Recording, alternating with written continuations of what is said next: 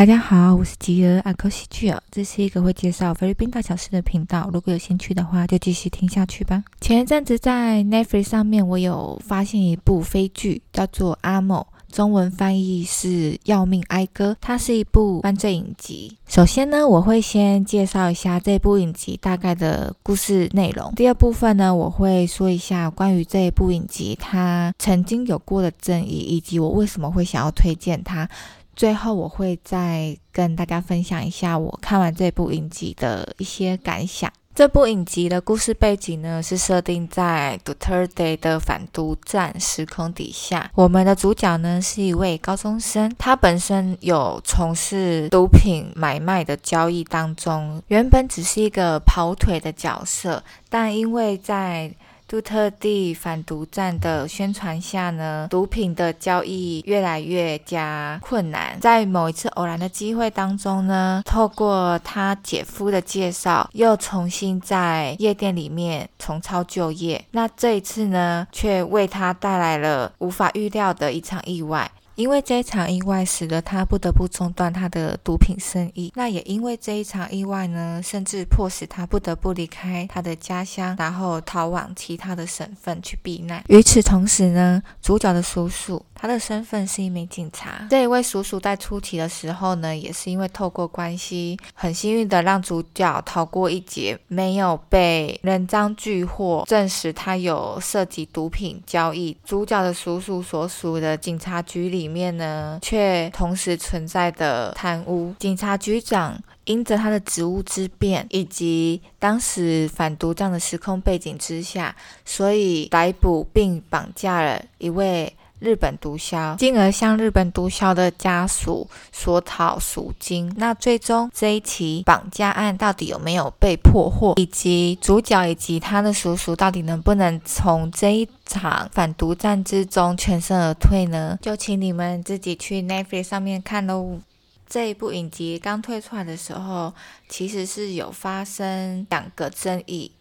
第一个争议呢，就是这部指导导演 Mendoza，他是有名的杜特地支持者。那也因为他杜特地支持者这一个身份，所以大家就会去质疑他说，这部片他会不会是在帮杜特地的这个反毒政策做一个宣传，就是他都一直帮政府讲好话，然后会去抹黑掉反毒战下所发生的一些不公不义的一些事实，这样子。第二个争议呢，就是在这个影集当中的故事发展，因为反毒战然后被杀害的人，大部分他们都是有涉毒的，那所以就是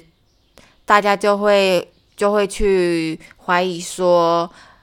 这一位导演，他是不是就是在暗指说，其实所有在反毒战被杀的那些受害者，他们都是确实有涉毒的。那对于那些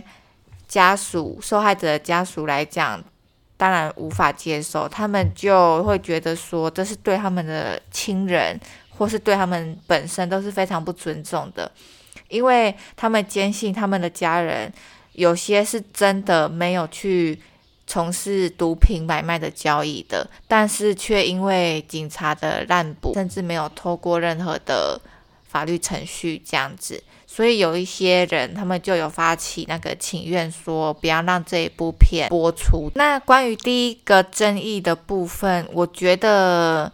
这位导演他确实在打政府的力道是比较小的，但是对于警察里面这些体系的贪污腐化，我觉得他描写的是非常真实的，他也并没有偏颇任何一方，因为不管任何一方，他都有他都有描述到他们自身的人性，反而是在这个体制下腐化的一些官僚才是罪大恶极的。那再说一下为什么我想要推荐这一部影集，因为这一部影集，我觉得它有些镜头，它真的拍得非常非常的真实，有好好几个镜头，我都觉得哦，它好像在拍纪录片的视角，所以我觉得可以透过这一部影集，可以去探讨一下，呃，菲律宾人他们的一些想法，还有他们的一些文化，还有他们底层他们的网络是多么的密集，以至于说这一场我觉得是滥杀的反毒战争没有办法彻底的去。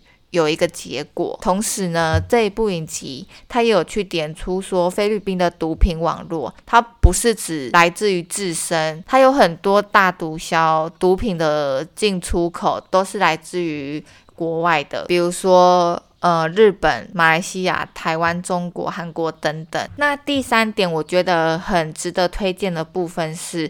它的影集没有很拖泥带水的感觉，它每一部呃每一集都差不多。不到三十分钟，然后总共十三集，所以我觉得呃差不多花一天的时间就可以追完这一部飞剧了，也是一个还不错的小品，可以让大家去欣赏。你们觉得闹剧荒啊，没有剧可以追了，或是你觉得已经看腻美剧、韩剧或是台剧等等啊，我就觉得你可以再试试看这一部飞剧。最后，我想要说一下我对这一部影集的感想。第一个，我觉得就是底层人民的一些小奸小恶。诶，我不知道毒品对你们来讲算不算小奸小恶？诶，但是罪不至死吧？我觉得。那这样子的罪恶，去对比拥有绝对权力、绝对话语权的政府还有警察的时候，我不知道哪一方会显得更。加邪恶。日本的作家村上春树他有说过一句话：“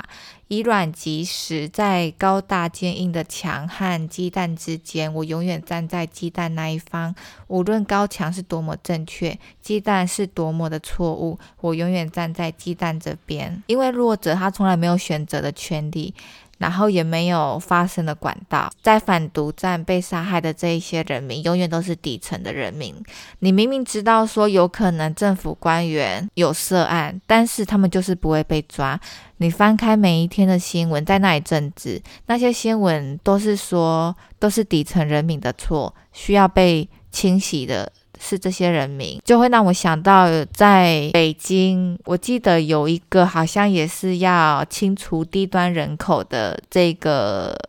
案例吧。人民想要有一个很乌托邦、很理想的世界，这无可厚非，因为每一个国家都想要这样，大家都想要活在一个没有罪恶的城市里面。只是我们应该思考的是，乌托邦的世界真的就是平等的吗？那今天的节目就。